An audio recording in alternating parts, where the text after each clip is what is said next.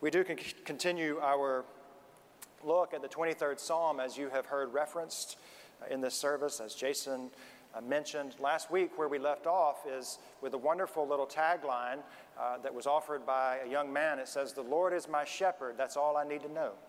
Right? Isn't that beautiful? Uh, and so we're going to continue this series, but the subsequent five verses after the Lord is my shepherd, I shall not want, have a lot to tell us about uh, the nature of our God, about our own human nature, uh, and about our relationship with, with one another. Uh, it reminds me of another story. There was a Shakespearean actor who was quite well versed and quite famous for readings and, and monologues and, and recitations of various uh, pieces of literature. And he would always end his show by reciting the 23rd Psalm.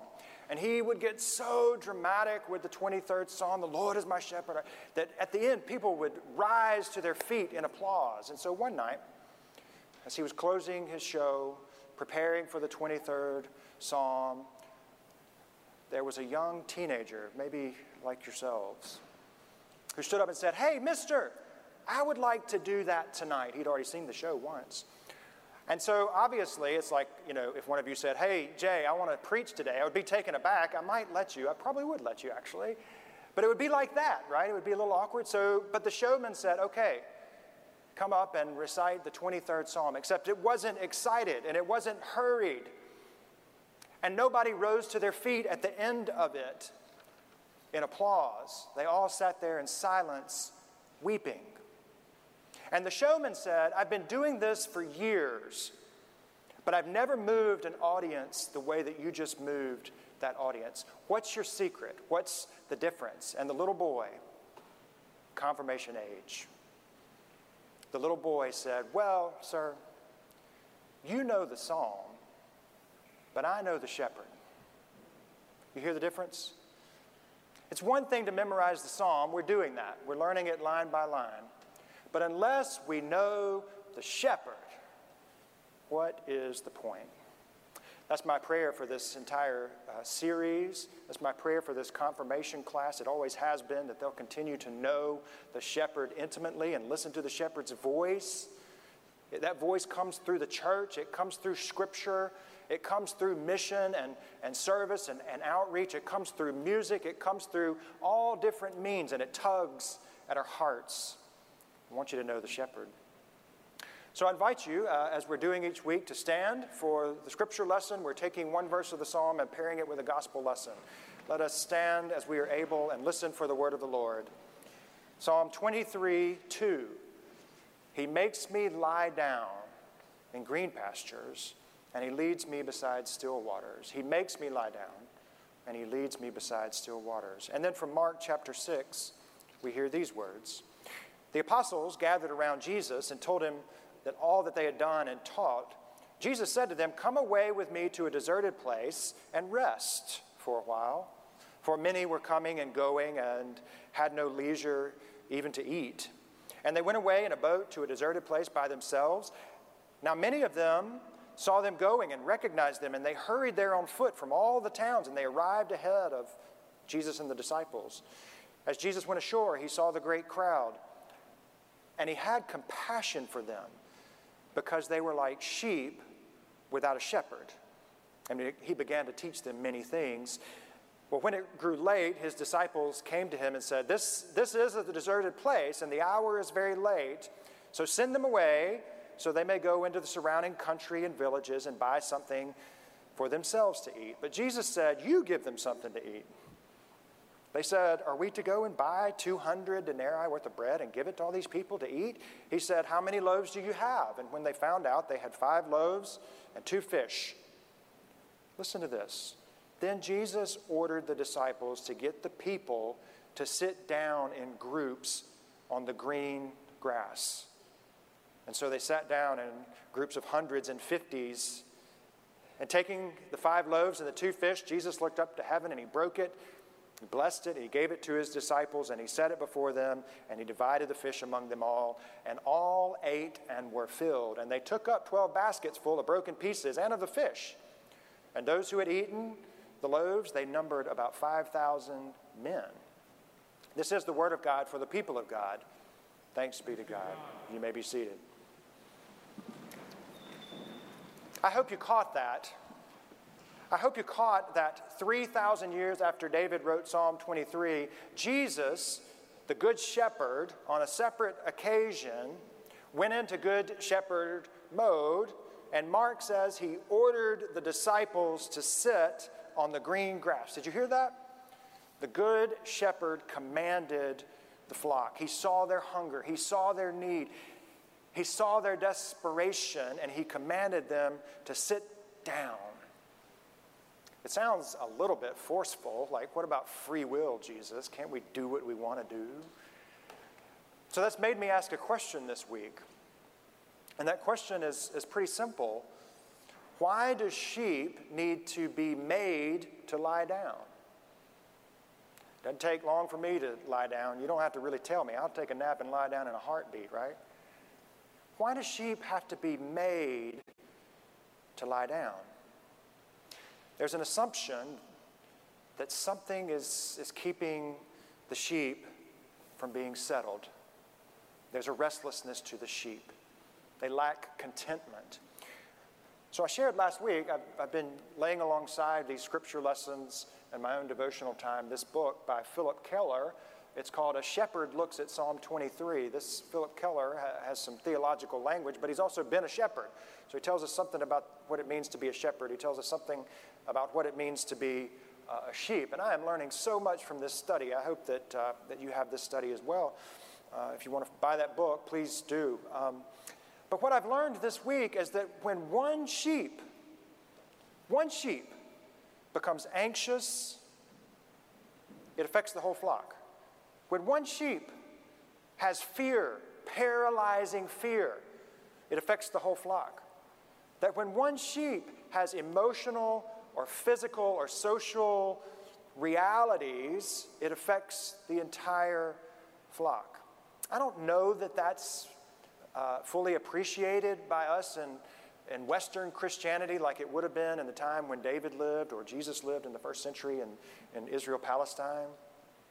Because, see, we talk a lot about uh, one's personal Lord and, and Savior, and that's so important.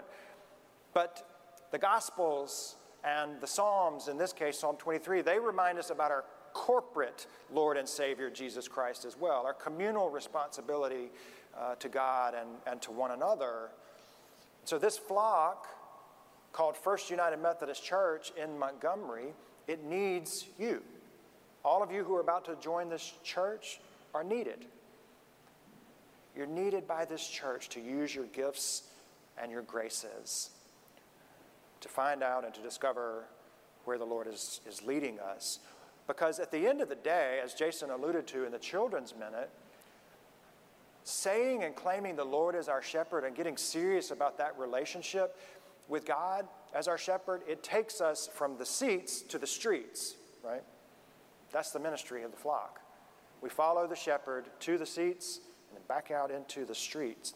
So Keller offers something that's interesting to me. He offers uh, four basic reasons that sheep within a flock, or one sheep, as it affects all sheep, uh, become disturbed, become rattled, become restless, become fearful, and therefore it affects the whole flock. So I'm going to give you a rundown of those four things real quickly. One is a sheep can become startled. And when one sheep becomes startled, it frightens every other sheep within the flock. Right? You ever scared a cat that's sleeping, slamming a book, or doing your, oh, like some of y'all just jump? See, it affects the whole thing. When one, one is startled, all startles all of us. Yeah. Well, typically what affects or, or, frightens one sheep and therefore the whole flock is either what is unknown or what is unexpected. Now, I want you to hear with that. I want you to sit with that. We fear the unknown and we fear the unexpected. And when one person is affected by that level of fear, it begins to permeate the whole flock. And so the whole flock is on high alert and edgy, and they will not rest when their anxiety levels go that high. Hmm. The second source of fear that leads to restlessness is internal tension. You've heard of a pecking order among hens, you know, in a, in a coop? Well, with sheep, there's what's called a butting order. And a ewe will go over there and butt around another sheep away from that sheep's green grass. or comfort area or the choicest food source. And so there becomes this hierarchy, there becomes this tension of, of dispute, of aggravation within the flock by one ewe, and it affects the whole flock. Sit with that for a minute. Sit with that for a minute. What it does is it takes our eyes off the mission. It, it, it, it, it affords the flock this internal strife. It affords the flock uh, the opportunity to take their eye off the mission, to move forward where the shepherd's leading when we get all crossed up with one another. And then it spreads. It becomes the natural norm. If one sheep gets away with bullying the other sheep, it, the other sheep thinks that that's the norm. The third uh, thing so, sheep need freedom from outside threats, from that fear. They need freedom from friction within. But the third form of, of fear that affects the entire flock uh, are things like flies and bugs and parasites. Now, we're going to talk a lot more about that uh, later in, in the psalm, but what I want you to know about it is how such a small outside irritant can begin to spread and affect the greater whole. Small irritants have a widespread impact if left unchecked. And fourth and finally, this, this one's quite uh, fascinating. Uh, the fourth and final thing that Keller offers that will prevent uh, a sheep and therefore the flock from, from lying down or from resting or from finding contentment is the fear of hunger. Sheep fear uh, hunger. Because in a semi arid uh, culture or country, green pastures are not exactly uh, at, every, every turn, like our yards are all green, you know. Uh, they're beautifully manicured and, and, attended to, but that's not always the case uh, in the Near East, certainly the ancient Near East. So a shepherd has to work very hard to remove all the rocks and the brush and the roots to that brush. And there has to be some sort of way to contain water and then to irrigate it. And it takes a lot of, of attending to to get that, that pasture just the right height so that it's not overgrazed, but also it gives the right amount of nourishment. It takes so much intentionality for the shepherd to prepare a field to where that shepherd wants to lead the flock because the sheep are fearful of going hungry. And future generations of sheep depend on the current sheep being fed. Now, that'll preach, I think. On a week we're celebrating our 191st birthday. We also know this about sheep who are hungry that if they feel like they're not being fed, they'll go look for a greener pasture, right? We all tend to think the grass is always greener where? On the other side, right? So each of these areas, they result in a sheep and therefore a flock being anxious or being restless, fearful, high alert. And when a whole flock is that way, it just cannot calm itself and hear the voice of the shepherd. But there's a remedy. The one thing that can calm fear, the one thing that can discipline internal strife, the one thing that can remedy outside irritants, small things that become so big, the one thing that can feed and make sure that everyone is nourished is the shepherd. The power and the presence of the shepherd among the flock. At night, all the shepherd has to do is show up, and the flock will lie down knowing there's no danger getting in this flock. All the shepherd has to do is, is project his sound, and the flock know that green pastures await them. They trust the shepherd like that. You know, I've said this before, but the Bible has a phrase that recurs more often than anything else. You know what those, uh, those words are? Do not be afraid. So it's important to me that as we think about Psalm 23, that the first one says, The Lord is my shepherd, I shall not want. And it's followed up immediately with our needs. All you need is green pastures, all you need is still waters.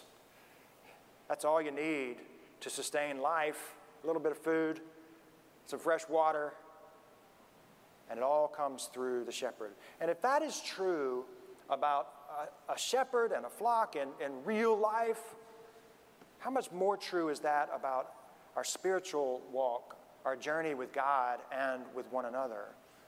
We need a little bit of food. Students, you just received a Bible. I shared with you last night at the rehearsal that if you will feast on that word, every single day you will have all the nourishment that you need. If you'll pour it into your life, that light will become brighter, more meaningful, and more purposeful, as will your life. So, what this final section, real quick? He leads me beside the still waters. What's going on with that? Well, in a very similar way, one of the things I've learned about sheep is they can go months and months without ever really drinking from a stream or from a water source. It's fascinating. And the reason why is that they arise very early, just before daybreak, when the dew has blanketed the earth that night. And they go and they find the nearest vegetation and they begin taking in every single droplet of dew that they possibly can. So they go months just on a little bit of, of water that has been provided almost secretly overnight. Sounds a lot like grace to me, right? The other thing is if they arise too late, the dew evaporates and they don't have any, any nourishment. So I just wonder what it looks like to reprioritize our lives in such a way that we rise early. We rise early to feast on the droplets of God's Word each and every day to get us through that day until the next day. The other, the other thing I mentioned about being led beside still waters that's important, if you think about uh, the arid nature of, of, the continent of Africa as well, a lot of times what farmers, uh, herdsmen will do there is they'll lead the flock to a cave, and all you can see is this, this black opening, and you don't know how deep it is, you don't know how dangerous it is. You don't know if predators are in there. But the shepherd goes ahead and leads the flock down this winding, dark, daunting, dangerous path, knowing that there's water at the end. And then uh, what, uh, what Keller says is the shepherd will strip all clothing long enough to, to, to dredge out water, to draw water for the flock from the depths of this otherwise daunting cave, this cavern, because life happens deep within the depths of life sometimes. And so I think back to Mark's gospel where it says Jesus led the flock, the crowd, to a deserted place, and he made them sit down, and he fed them. I can't help but think that fear it pervades so much of what we do and, and who we are, and so much out there is so daunting. But I'm just here to tell you that we have all been led by God's grace to these very waters of baptism. That's what confirmation does is it circles back to baptism to say that he who began a good work in you at the waters of your baptism, the one who took the still waters of your baptism and disrupted them and placed that disruptive grace on your head by the power of the Holy Spirit will continue to lead you to still waters and disrupt your life with the grace that you need so that you can hear the voice of God clearly leading you. And I can't help but think, at least according to Mark's gospel, that the deserted, desolate place was transformed into something nourish, nourishing and life giving. How often in life do we feel like we're at this fearful, desolate, you know, this place that seems to have no life about it, but God shows up. And when God shows up in those moments, there's a transformation that happens. It certainly happens in the, in the human life. We take our ordinary lives, and through the extraordinary waters of God's grace, through baptism, we experience something that is transformative, and we are fed. That has happened, students, for centuries we become members of God's flock. Each and every time we celebrate this sacrament, each and every time we confirm students here, we're reminded of that. We're reminded that early on, God hovered over the waters of the deep in Genesis, that God brought out God's people from the waters of the Red Sea, delivering them from bondage and from slavery, moving them safely, and that the prophets would call out that God's justice would roll down like living waters. So these still waters of baptism remind us of the wideness of God's covenant with people. But they also remind us to keep the story alive, and that's where I want to finish today. To help children, to help youth continue to hear the voice of the shepherd.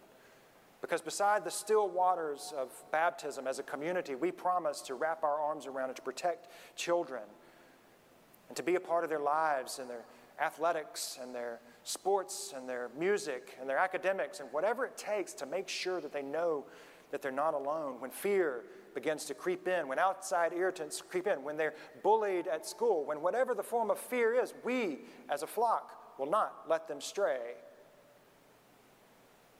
And I hope that that teaches them to do the exact same thing when they grow up.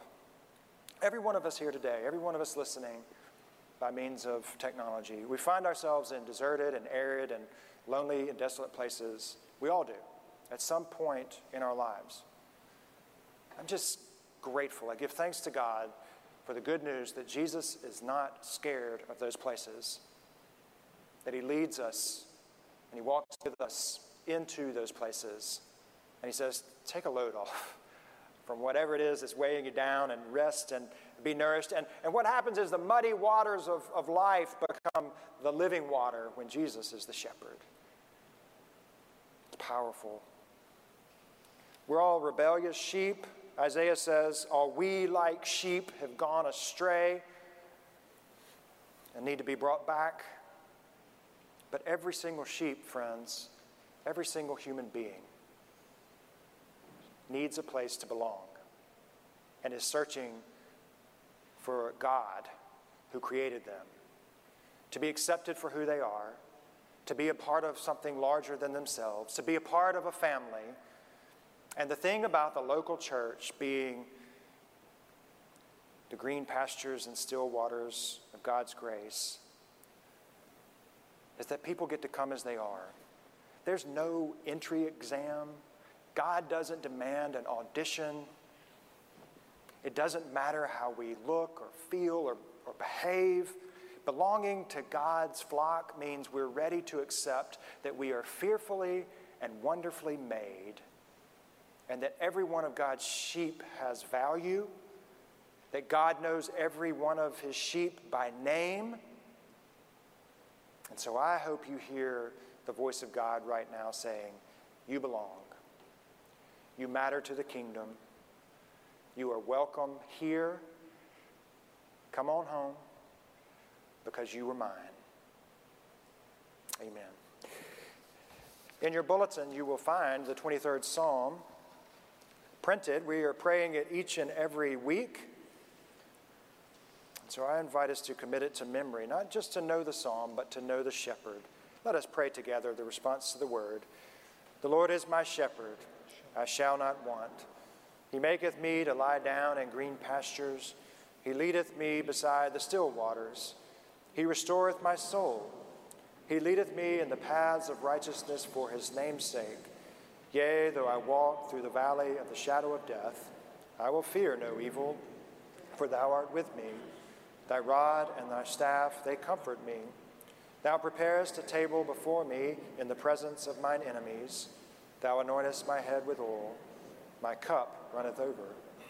Surely goodness and mercy shall follow me all the days of my life, and I will dwell in the house of the Lord forever. Amen.